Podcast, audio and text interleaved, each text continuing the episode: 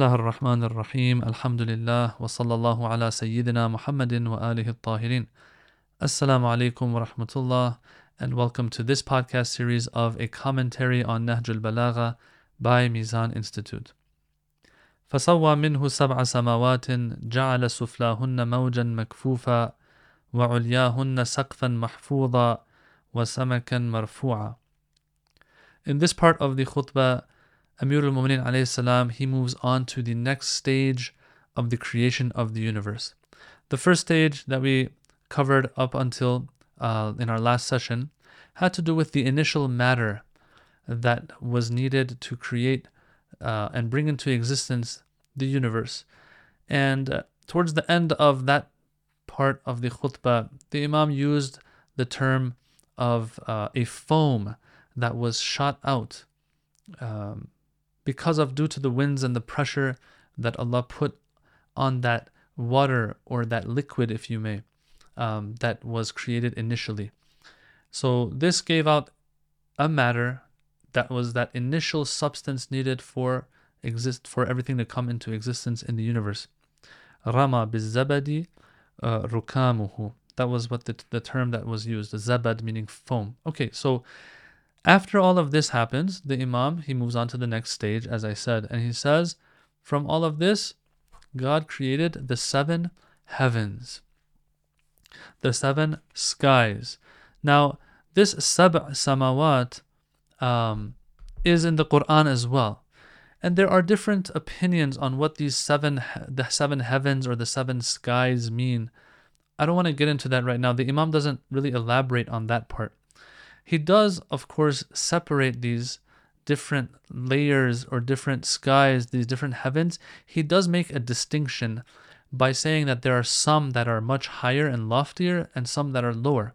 Okay, so that is the distinction he makes, and it's because one can say later on he wants to talk about the higher heavens and speak about the angels that are in those higher heavens. So one can actually, based on the context clues we have in this part of the khutbah, or actually the next part of the khutbah when he actually begins to speak about the creation of the angels, we can tell that the distinction he's making here, that we're going to get to in a minute, is actually a distinction between the material and immaterial levels of these heavens and skies.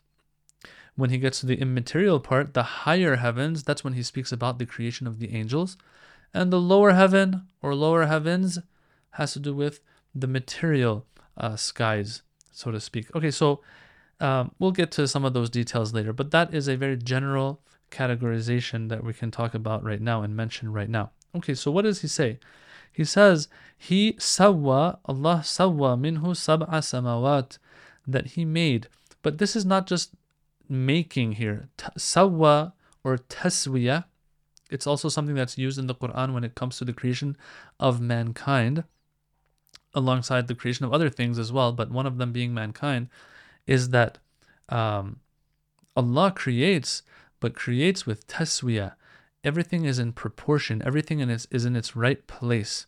So Allah subhanahu wa ta'ala created the seven heavens, but created them the way they were supposed to be created.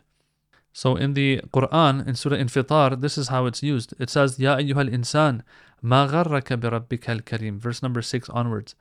الذي خلقك فسواك فعدلك. You see, فسواك. Here also it says, فسوى منهن منه سبع سماوات. Same verb. الذي خلقك فسواك فعدلك Surah Infitar says في أي سورة ما شاء ركبك which means oh man what has deceived you about your generous Lord who created you and proportioned you and gave you an upright nature, proportioned you. So here also, it's not just that God created the seven heavens or seven skies from that foam, so to speak, but rather Allah proportioned everything. So it's more than just creating.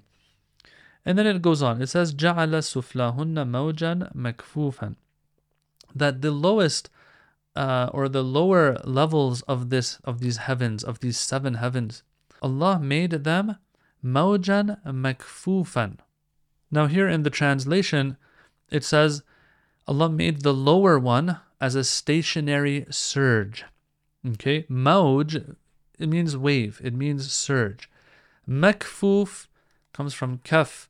When you do kaf of something, that means you hold back on it, you control it. Yes? So it is a stationary or a controlled surge. Okay, so surge here denotes movement, motion. Everything's moving in this lower sky. But at the same time, it's not like everything's out of control either. So I would use the word controlled. I wouldn't use the word stationary here, which uh, they, the commentators of Nahj al-Balagha have explained. It means that at the same time that it's moving, everything's in motion At the same time, just like the sea, just like a wave, at the same time, it is controlled. Things don't get out of order. وَعُلْيَاهُنَّ سَقْفًا مَحْفُوظًا If that was the lower part of this of these skies, the higher part, the upper one, Allah has created as a protective ceiling. Now here, the translation that I'm looking at says protective. But mahfuz means protected, not protective.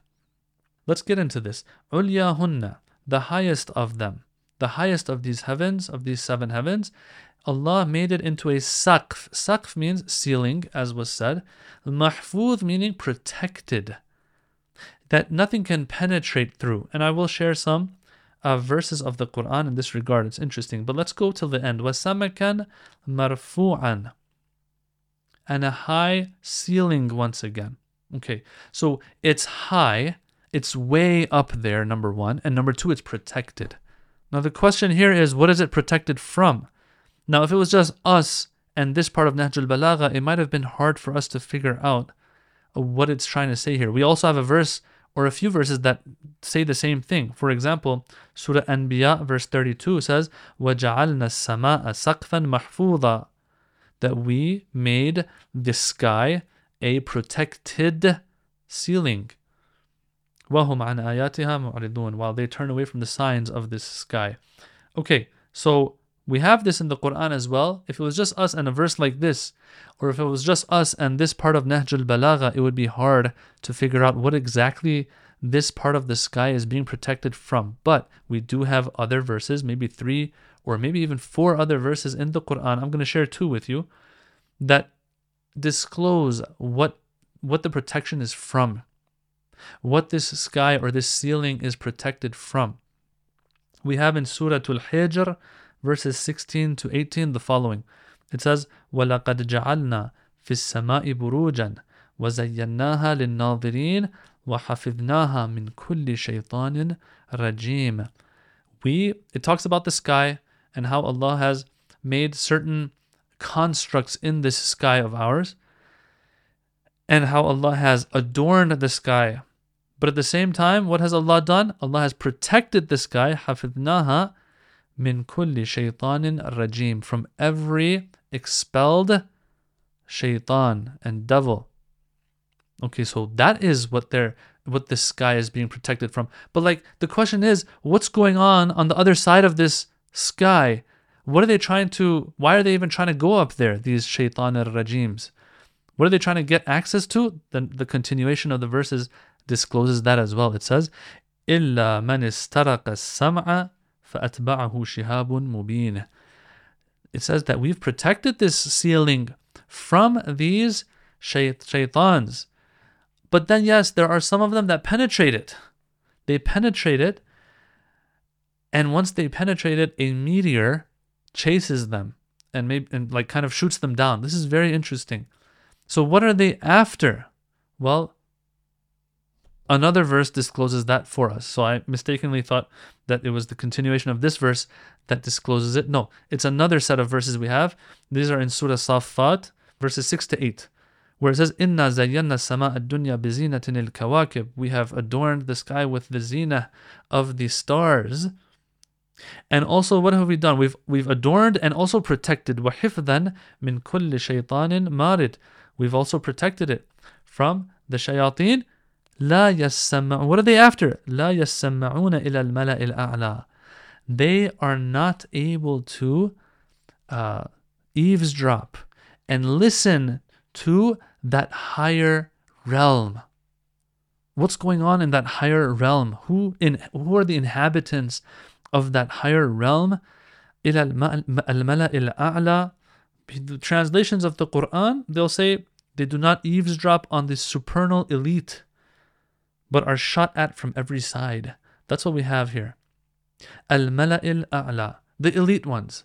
There are a special group of beings, they're probably angels, that are up there. And there's a lot going on. And there are some stories here of how some of these shaitans, they were subjugated by people on earth, by the Bani Israel.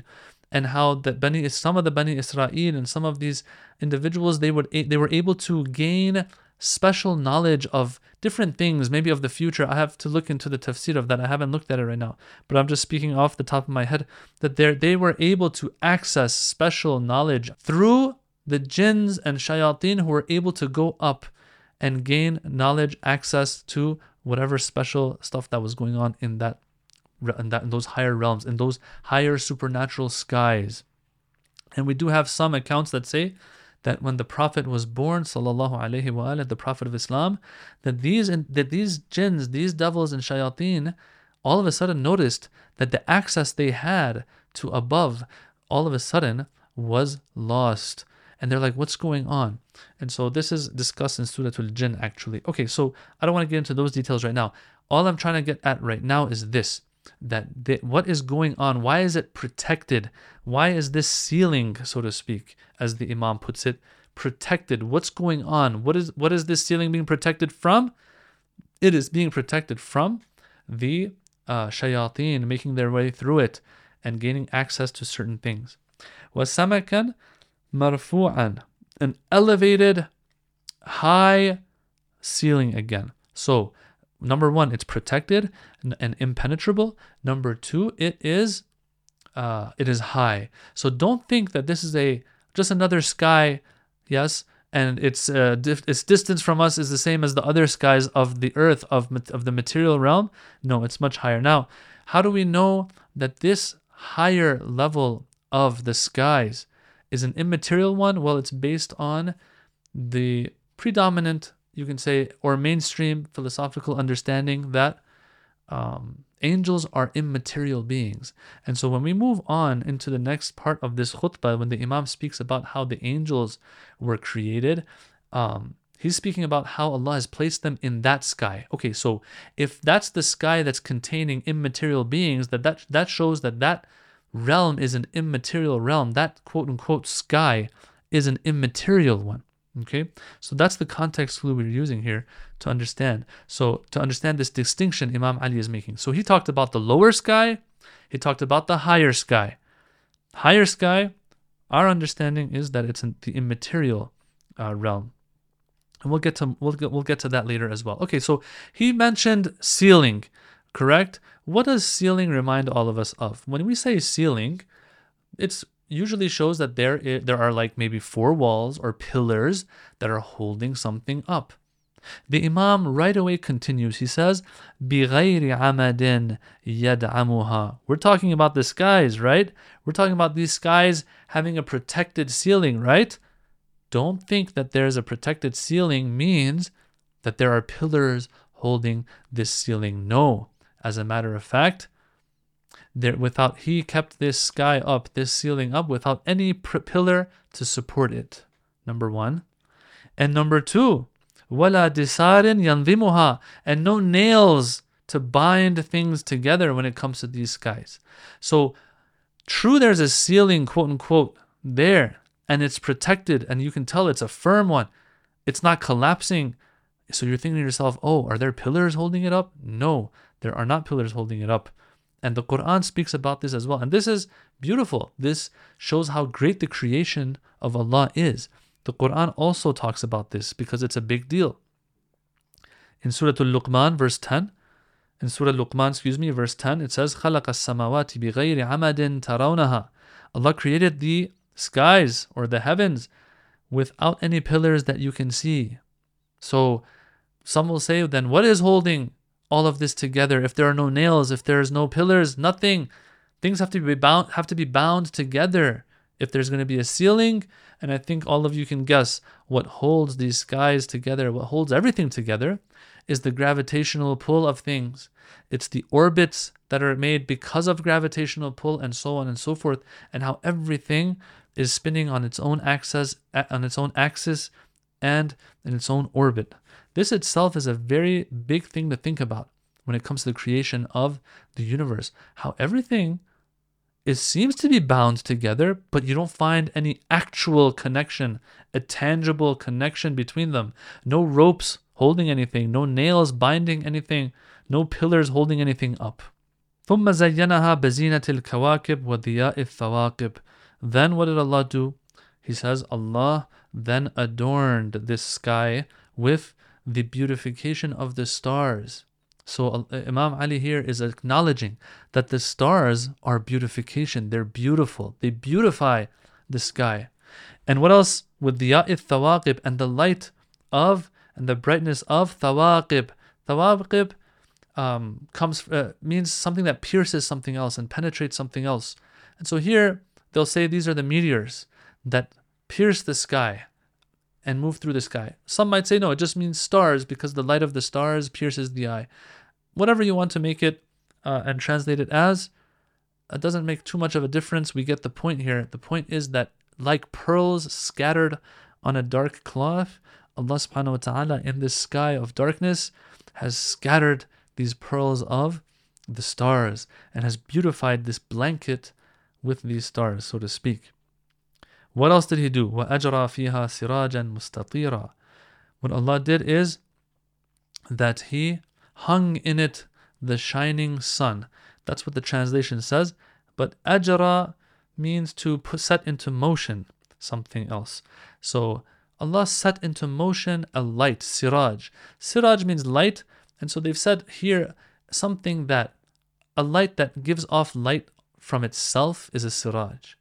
So the sun is also referred to in the Quran as siraj. It gives off, off light itself versus the moon and the likes of the moon that don't have light from themselves but are reflecting the light of something else. And so right after that, when he, when the Imam he says sirajan, a light that is giving off light from itself, this light is mustatir. Mustatir meaning some have said it uh, it's it's its light is spread across the sky. Others have said it's a perpetual light. It's a perpetual sun that doesn't ever end. You know, the sun has been there ever since we know. And of course, they say it will end one day, but for now it's there, it's perpetual. Right after he speaks about the sun that has a light from itself, gives off light, light from itself, and is the origin of this light, qamaran munira, he says, and an, a luminous sun, uh, moon. Now, of course, this moon, though, is giving off light, but not its own light. It's reflecting the light of something else. Fi falakin da'ir. Allah put these, this, this moon and this sun into motion. Where? In an orbit under a moving ceiling or in a moving ceiling and in a raqimin ma'ir. Raqimin ma'ir.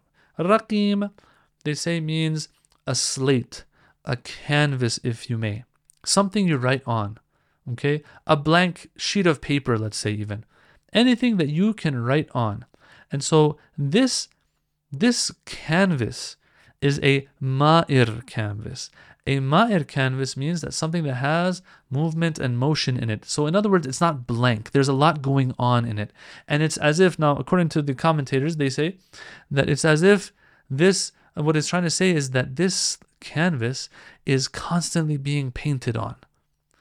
God is, through his pen of existence and bringing into existence, he is constantly writing in this canvas, in this paper, this book. Okay, so Imam Ali here makes this distinction. He says we have a lower heaven, we have a higher heaven. He spoke a little bit about the lower one, about how he how, how Allah subhanahu wa ta'ala he adorned this the lower skies with the stars. The Quran also speaks about this. How Allah subhanahu wa ta'ala set into motion the sun, the moon, and all of this. He keeps it very general, doesn't get into too many details, maybe because we as human beings are already aware of what's going on in the sky above us. Okay. But he then shifts his focus and attention to the higher sky. And as I said before, we, we're going to call it the immaterial realm of existence. And he speaks about the creatures there, something that us as physical beings can never have access to with the normal senses that we have. And for and so for that, we're going to end and we will inshallah in our next session discuss what the imam says when he speaks about the creation of the angels that have filled the higher sky that mala al-a'la والحمد لله رب العالمين. والسلام عليكم ورحمة الله وبركاته.